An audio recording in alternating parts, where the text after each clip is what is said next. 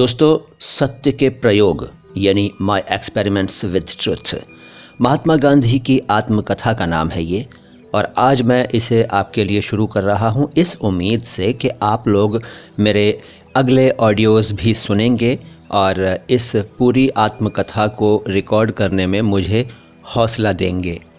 तो आज मैं सिर्फ प्रस्तावना पढ़ रहा हूं। मुझे यकीन है कि आप पूरा वीडियो देखेंगे यानी कि इस पूरे ऑडियो को सुनेंगे ताकि मैं अगला एपिसोड भी आपके लिए लाऊं। तो प्रस्तावना, गांधी जी ने साबरमती आश्रम में मार्गशीर्ष शुक्ल 11/1982 को ये लिखा था, ये प्रस्तावना लिखी थी। 4 या 5 वर्ष पहले निकट के साथियों के आग्रह से मैंने आत्मकथा लिखना स्वीकार किया था और उसे आरंभ भी कर दिया था, किंतु फुलस्केप का एक पृष्ठ भी पूरा नहीं कर पाया था कि इतने में बम्बई की ज्वाला प्रकट हुई और मेरा शुरू किया हुआ काम अधूरा रह गया। उसके बाद तो मैं ऐसे व्यवसायों में फंसा कि अंत में मुझे यरवड़ा का अपना स्थान मिला। भाई जयराम दास भी वहाँ थे। उन्होंने मेरे सामने अपनी ये मांग रखी कि दूसरे सब काम छोड़कर मुझे पहले आत्मकथा ही लिख डालनी चाहिए। मैंने उन्हें जवाब दिया कि मेरा अभ्यासक्रम बन चुका है और उसके समाप्त होने तक मैं आत्मकथा का आरंभ नहीं कर सकूंगा।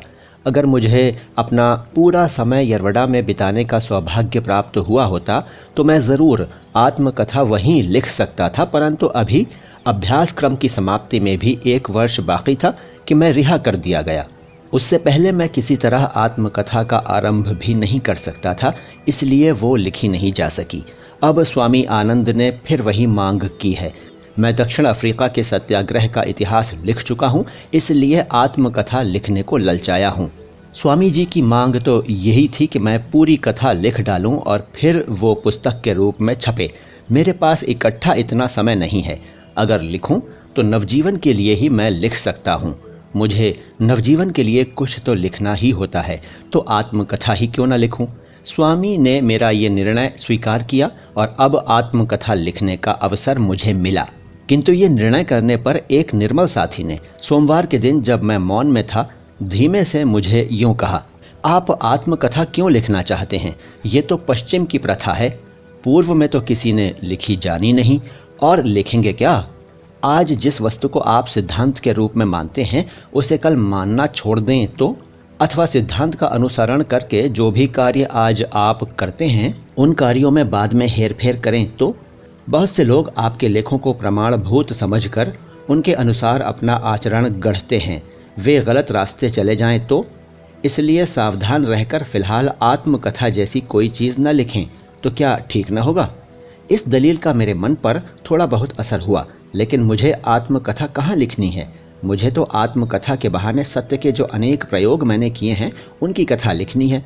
ये सच है कि उनमें मेरा जीवन ओतप्रोत होने के कारण कथा एक जीवन वृत्तांत जैसी बन जाएगी, लेकिन अगर उसके हर पन्ने पर मेरे प्रयोग ही प्रकट हों तो मैं स्वयं उस कथा को निर्दोष मानूंगा।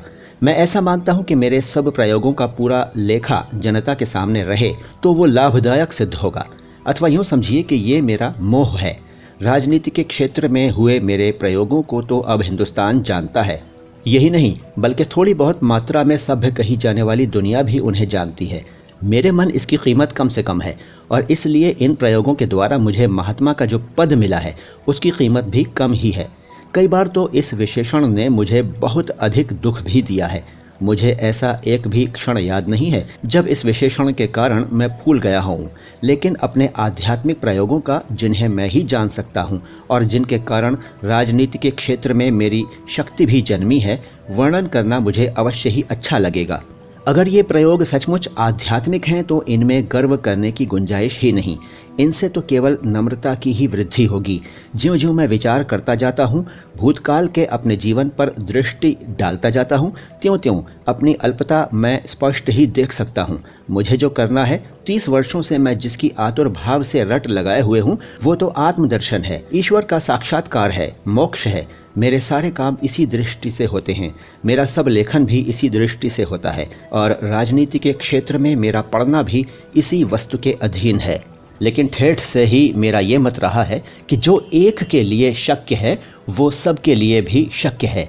इस कारण मेरे प्रयोग खानगी नहीं हुए, नहीं रहे, उन्हें सब देख सकें तो मुझे नहीं लगता कि उससे उनकी आध्यात्मिकता कम होगी।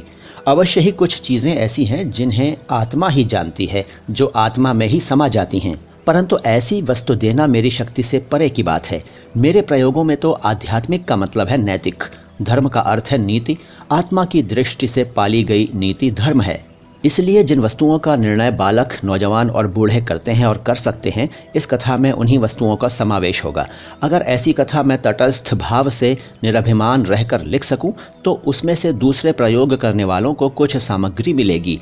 इन प्रयोगों के बारे में मैं किसी भी प्रकार की संपूर्णता का दावा नहीं करता। जिस तरह वैज्ञानिक अपने प्रयोग अतिशय नियमपूर्वक, विचारपूर्वक और बारीकी से करता है, फिर भी उनसे उत्पन्न परिणामों को वो अंतिम नहीं कहता, अथवा वे परिणाम सच्चे ही हैं इस बारे में भी वो सशंक नहीं तो तटस्थ अवश्य रहता है। अपने प्रयोगों के विषय में मेरा भी वैसा ही दावा है।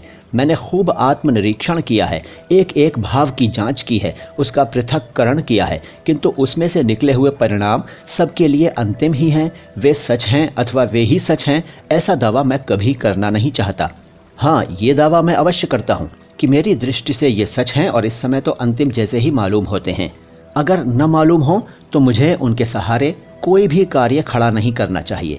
लेकिन मैं तो पग पग पर जिन जिन वस्तुओं को देखता हूँ, उनके त्याज्य और ग्राह्य ऐसे दो भाग कर लेता हूँ, और जिन्हें ग्राह्य समझता हूँ उनके अनुसार अपना आचरण बना लेता हूँ। और जब तक इस तरह बना हुआ आचरण मुझे, अर्थात मेरी बुद्धि को और आत्मा को संतोष देता है, तब तक मुझे उसके शुभ परिणामों के बारे में अविचलित विश्वास रखना ही चाहिए। यदि मुझे केवल सिद्धांतों का, अर्थात तत्वों का ही वर्णन करना हो, तब तो ये आत्मकथा मुझे लिखनी ही नहीं चाहिए। लेकिन मुझे तो उन पर रचे गए कार्यों का इतिहास देना है, और इसीलिए मैंने इन प्रयत्नों को सत्य के प्रयोग जैसा पहला नाम दिया है। इसमें सत्य से भिन्न माने जाने वाले अहिंसा, ब्रह्मचर्य इत्यादि नियमों के प्रयोग भी आ जाएंगे। लेकिन मेरे मन सत्य ही सर्वोपरि है और उसमें अगणित वस्तुओं का समावेश हो जाता है। ये सत्य स्थूल वाचिक सत्य नहीं है, ये तो वाणी की तरह विचार का भी है। ये सत्य केवल हमारा कल्पित सत्य ही नहीं है, बल्कि स्वतंत्र चिरस्थायी सत्य है, अर्थात परमेश्वर ही है। परमेश्वर की व्याख्याएं अनगिनत हैं, क्योंकि उसकी विभूतियाँ भी अनगिनत हैं। ये विभूतियाँ मुझे आश्चर्यचकित करती हैं, क्षण भर के लिए ये मुझे मुग्ध भी करती हैं, किंतु मैं पुजारी तो सत्य रूपी परमेश्वर का ही हूँ। वो एक ही सत्य है और दूसरा सब मिथ्या है। ये सत्य मुझे मिला नहीं है, लेकिन मैं इसका शोधक हूँ। इस शोध के लिए मैं अपनी प्रिय से प्रिय वस्तु का त्याग करने को तैयार हूँ, और मुझे ये विश्वास है कि इस शोध रूपी यज्ञ में इस शरीर को भी होमने की मेरी तैयारी है और शक्ति है। लेकिन जब तक मैं इस सत्य का साक्षात्कार न कर लूं, तब तक मेरी अंतरात्मा जिसे सत्य मानती है, उस काल्पनिक सत्य को अपना आधार मानकर, अपना दीपस्तंभ समझकर, उसके सहारे मैं अपना जीवन व्यतीत करता हूं। यद्यपि ये मार्ग तलवार की धार पर चलने जैसा है, तो भी मुझे ये सरल से सरल लगा है। इस मार्ग पर चलते हुए अपनी भयंकर भूलें भी मुझे नगण्य सी लगी हैं, क्योंकि वैसी भूलें करने पर भी मैं बच गया हूँ और अपनी समझ के अनुसार आगे बढ़ा हूँ। दूर दूर से विशुद्ध सत्य की, ईश्वर की झांकी भी मैं कर रहा हूँ। मेरा ये विश्वास दिन प्रतिदिन बढ़ता जाता है कि एक सत्य ही है, उसके अलावा दूसरा कुछ भी इस जगत में नहीं है। यह विश्वास किस प्रकार बढ़ता गया है, इसे मेरा जगत अर्थात नवजीवन इत्यादि के पाठक जानकर मेरे प्रयोगों के साझेदार बनना चाहें और उस सत्य की झांकी भी मेरे साथ करना चाहें तो भले करें। साथ ही मैं ये भी अधिकाधिक मानने लगा हूँ कि जितना कुछ मेरे लिए संभव है, उतना एक बालक के लिए भी संभव है, और इसके लिए मेरे पास सबल कारण हैं। सत्य की शोध के साधन जितने कठिन हैं, उतने ही सरल भी हैं। वे अभिमानी को असंभव मालूम होंगे और एक निर्दोष बालक को बिल्कुल संभव लगेंगे। सत्य के शोधक को रजकण से भी नीचे रहना पड़ता है। सारा संसार रजकणों को कुचलता है, पर सत्य का पुजारी तो जब तक इतना अल्प नहीं बनता कि रजकण भी उसे कुचल सकें, तब तक उसके लिए स्वतंत्र सत्य की झांकी भी दुर्लभ है।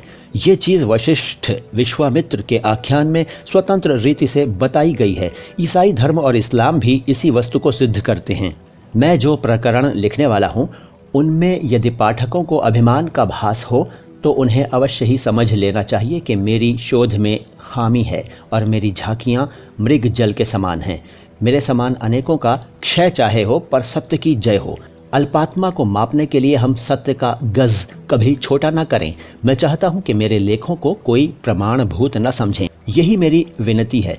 मैं तो सिर्फ ये चाहता हूँ कि उनमें बताए गए प्रयोगों को दृष्टांत रूप मानकर सब अपने अपने प्रयोग यथाशक्ति और यथामति करें। मुझे विश्वास है कि इस संकुचित क्षेत्र में आत्मकथा के मेरे लेखों से बहुत कुछ मिल सकेगा, क्योंकि कहने योग्य एक भी बात मैं छिपाऊंगा नहीं। मुझे आशा है कि मैं अपने दोषों का ख्याल पाठकों को पूरी तरह दे सकूंगा। मुझे सत्य के शास्त्रीय प्रयोगों का वर्णन करना है। मैं कितना भला हूँ इसका वर्णन करने की मेरी तनिक भी इच्छा नहीं है। जिस गज़ से स्वयं मैं अपने को मापना चाहता हूँ और जिसका उपयोग हम सबको अपने अपने विषय में करना चाहिए, उसके अनुसार तो मैं अवश्य कहूँगा कि मौसम कौन कुटिल खलकामी, जिन तनु दियो ताहि बिसरायो ऐसो निमक हरामी। क्योंकि जिसे मैं संपूर्ण विश्वास के साथ अपने श्वासोच्छ्वास का स्वामी समझता हूँ, जिसे मैं अपने नमक का देने वाला मानता हूँ, उससे मैं अभी तक दूर हूँ। ये चीज़ मुझे प्रतिक्षण खटकती है। इसके कारण रूप अपने विकारों को मैं देख सकता हूँ, पर उन्हें अभी तक निकाल नहीं पा रहा हूँ। परंतु इसे यहीं समाप्त करता हूँ। प्रस्तावना में से मैं प्रयोग की कथा में नहीं उतर सकता, वो तो कथा प्रकरणों में ही मिलेगी। मोहनदास करमचंद गांधी। दोस्तों, ये थी गांधी जी की आत्मकथा सत्य के प्रयोग की प्रस्तावना। अब मैं अगली मुलाकात में मूल आत्मकथा शुरू करूंगा। आपका बहुत बहुत शुक्रिया कि आपने मुझे यहाँ तक सुना। आगे भी सुनते रहिएगा, तभी मुझे हौसला मिलेगा। मैं मोइन शम्सी हूँ। ये चैनल है नो बकवास बातें खास। शुक्रिया।